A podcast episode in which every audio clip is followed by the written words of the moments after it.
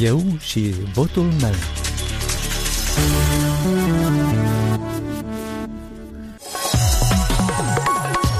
Bine v-am găsit, eu sunt Valentina Ursu și vă invit să ascultați emisiunea electorală la Radio Europa Liberă.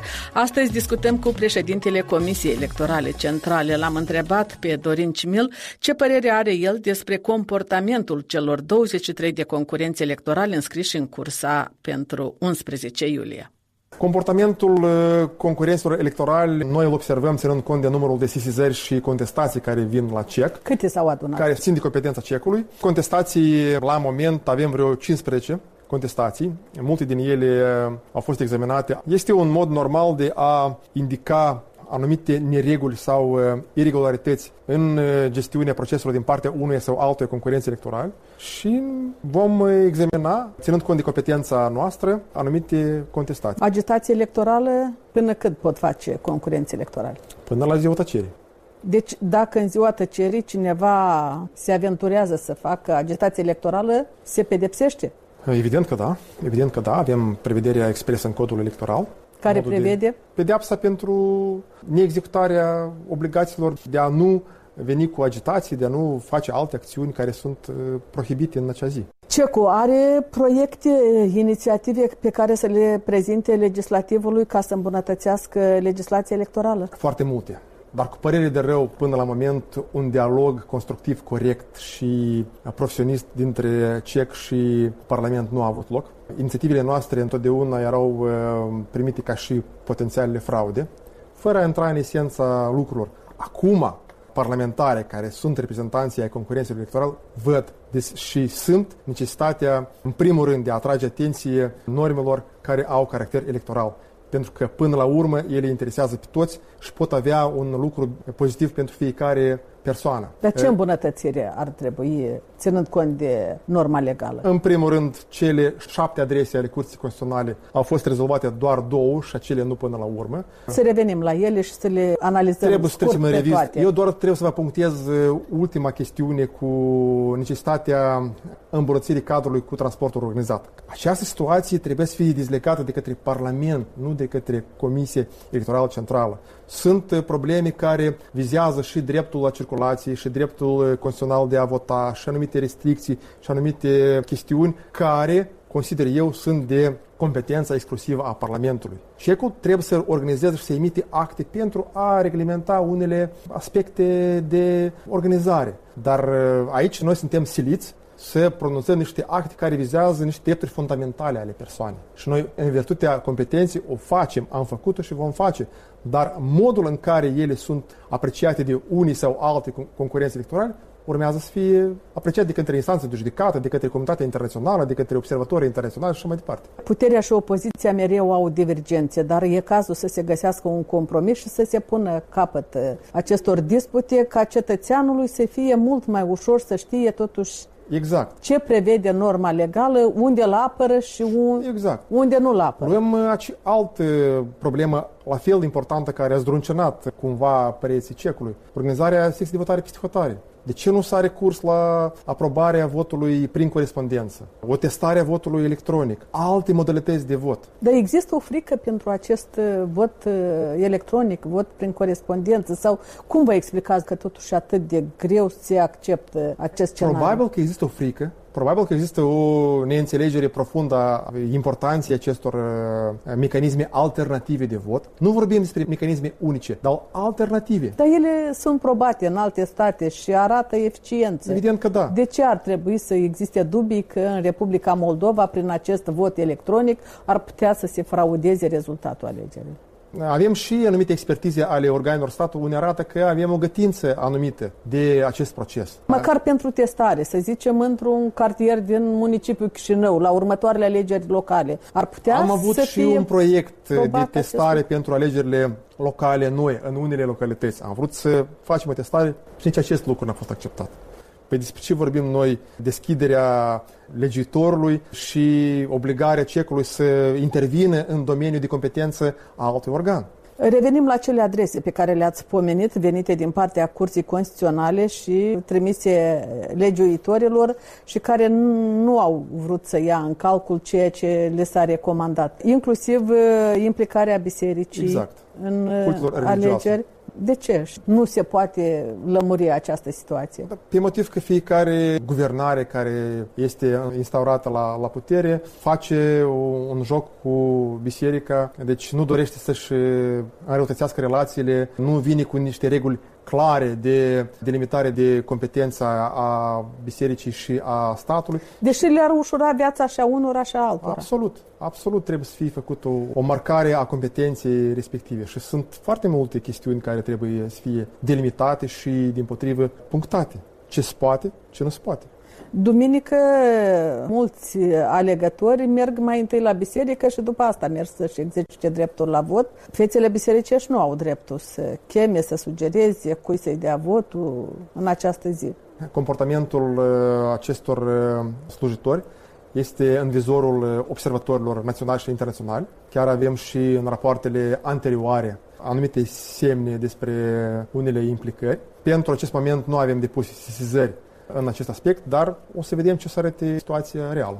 Despre ceea ce trebuie să prezentați Parlamentului, ați spus că aveți foarte multe inițiative și da, chiar și, ele sunt chiar deja și prăfuite? Inițiativa de, da, de modificare a codului electoral, care iarăși deja trebuie să fie revăzut, ținând cont de experiența scrutinului prezidențial și deja acelui parlamentar anticipat. Legislația se dezvoltă foarte repede și trebuie să reacționăm corespunzător, să nu așteptăm să... Dar ce modificări ar trebui să sufere codul electoral? Punctual sunt vreo 40 ceva de modificări care au fost uh, propuse, așa eu mi-amintesc, fiindcă deja un an și ceva stă fără mișcare proiectul. A fost și avizul uh, Comisiei la Veneția, am vorbit uh, în enumerate ori și la dumneavoastră în emisiuni, dar lucrurile nu s-au mișcat. Președintele cec Dorin Cimel, toate interviurile electorale, inclusiv video, pot fi găsite pe net la moldova.europalibera.org. Europa Libera a căutat să afle ce cred alegătorii despre comportamentul actorilor politici în această campanie electorală. Se comportă urât, se numesc unul pe altul, un an, doi, trei, patru, șapte, și apoi nu se unesc. Asta tot e cu interesul lor. Au un comportament foarte urât, să murdăresc unul pe alții. Până acum se vorbea unul pe altul, dar acum au făcut alianță, toți hoții împreună. Și umile roșii s-au unit. Eu cred că asta tot e un show politic. Ei numai în fața ecranelor să vorbesc unii pe alții, dar după ce iese de la emisiuni, cred că într-același bar să îngrămădesc tot și beau dintre aceeași sticlă. Eu de comuniști, aici bătrân spre prostești vorbește. Atât l-a făcut de nică pe Dodon, că el merită, dar nu puteți să spui așa ceva și am am gata ei să dau buză la buză, cum să zici pe moldovenești, bot la bot. Trebuie să arăți că meriți locul și al de deputat, dar să înjuri, să manifeste în așa o poziție foarte aiuratică. Asta îi dă de gol pe dânsă și așa stric foarte mult imaginea lor. Nu chiar îmi place comportamentul, dar noi nu hotărâm soarta. Ei să răspundă pentru comportament. O idee, nu mult o rămas.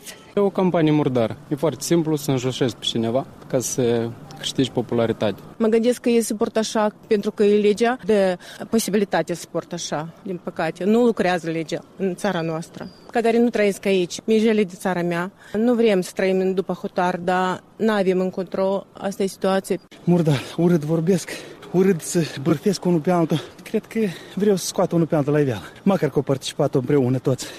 E o calitate specifică poporului nostru de a ne da la picioare, de a ne face urât. Nu este ceva care ne uimește. Efectiv, e ceva care e la ordinea zilei. Din păcate, așa am fost educați, așa suntem și, na, nu știu, odată cu evoluția, poate evoluăm și noi la nivelul comportamental. Fiecare dorește putere și se teme să piardă locul și vor să-ți garanteze un loc în Parlament și, nu știu, cred că fiecare, prin anumite scopuri, vor să-și dobândească un loc în Parlament. Voci adunate la întâmplare pe străzile capitalei despre alegerile parlamentare anticipate și votul din diaspora am discutat cu Cristina Pereteatcu, apărătoarea drepturilor omului și consultant pe strategie și management stabilită de 2 ani la Berlin.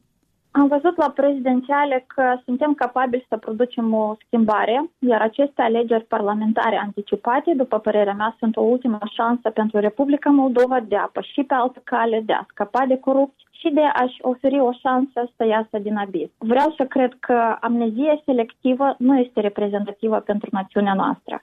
Este revoltator faptul că Vladimir Voronin, persoana direct responsabilă de torturarea a sute de tineri în aprilie 2009, are curajul să participe în această campanie electorală și să candideze într-un bloc electoral dubios și tare sper că, deși avem un număr foarte mare de partide, scopul cărora este de a induce și mai mult în eroare alegătorul care are mai puțin acces la informație obiectivă, totuși oamenii vor înțelege cine cu adevărat vine la putere pentru bunăstarea poporului.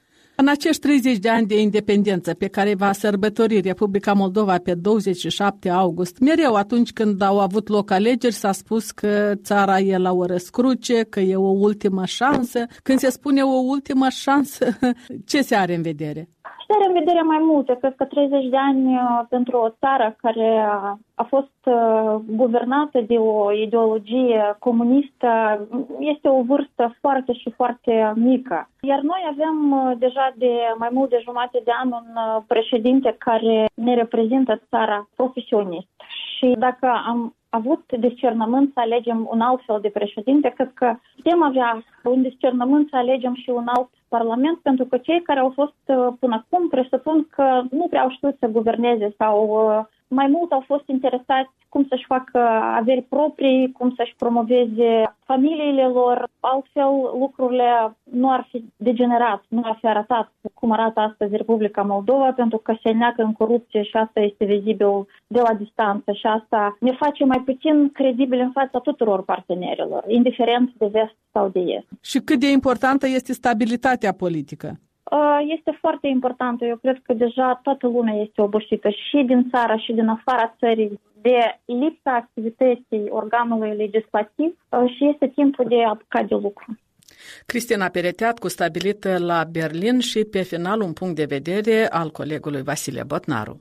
Leacă împotriva trufiei și imposturii. De fiecare dată când se anunță alegeri parlamentare și Comisia Electorală Centrală eliberează brevetele de autentificare a candidaților, urmăresc aceleași metamorfoze. Personaje comune, palide, ori de dreptul mediocre, prind a crede în propria îndumnezeire. Simpla lor dorință de a deveni deputați le dă senzația că deja le se cuvine ceva peste rata zilnică. Ei revendică atenție sporită. În campania din acest an am văzut mai mulți specimeni loviți de virusul trufiei. Vă las pe voi să faceți clasamentul indivizilor cu simptomatica cea mai pronunțată, dar sunt convins că nu îl veți uita pe Kalinin, ori pe Platon alias Valco și pe alți salvatori ai Basarabiei rătăcite pe mapa mond. Trecerea subită de cealaltă parte a ecranului de televizor unde moderatorii dezbaterilor, obligați de lege și de bunul simț, fac eforturi disperate să-i trateze cu toleranță și după caz să le tempereze comportamentul de dreptul agresiv, îi hipnotizează pe acești candidați. Le dă falsa impresie că au toate virtuțile potrivite și că au dobândit peste noapte pricepere necesară ca să se pronunțe în cunoștință de cauză despre diametrul obligatoriu obligatoriu al borților de la Covrig și despre aplicabilitatea filozofiei lui Kant la gestionarea rețelelor de canalizare. Calul de bătaie însă este geopolitica. Cum altfel? Omul cu adeverință de candidat se vede hașurând ca Stalin harta, desenând săgeți grase care înseamnă în mintea lui deplasări de divizii, fluxuri de capital și de gastarbeiter. Cum să nu preia el stilul celor doi ex-comandanți și ex-supremi care umflă nările stropșindu-se la ambasadorii occidentali și la trupele NATO gata să înghită Moldova răsăriteană. Acest rol al lui Gulliver în țara vălenașilor îl interpretează de fapt alaiul de ortaci, exact ca în dictonul despre rege, dar și jurnaliștii care se văd siliți să-i ceară opiniile savant lăcoase ca să le bage cumva în știri și reportaje, că doar cecul le-a omologat tuturor mărimea dorinței imense, nemărginite de a deveni deputați. Noi, cei care o suportăm de cealaltă parte a televizorului, avem însă discernământul necesar ca să-i detectăm arestăm imediat pe demagogi și impostori, ca să folosim apoi remedii de nădejde, telecomanda și buletinul de vot. Am ajuns la final. Pe internet ne găsiți la orice oră la moldova.europalibera.org. Vă recomandăm și paginile noastre de pe rețelele sociale, Facebook, YouTube și Instagram. Valentina Ursu vă mulțumește pentru atenție. Aici Radio Europa Liberă.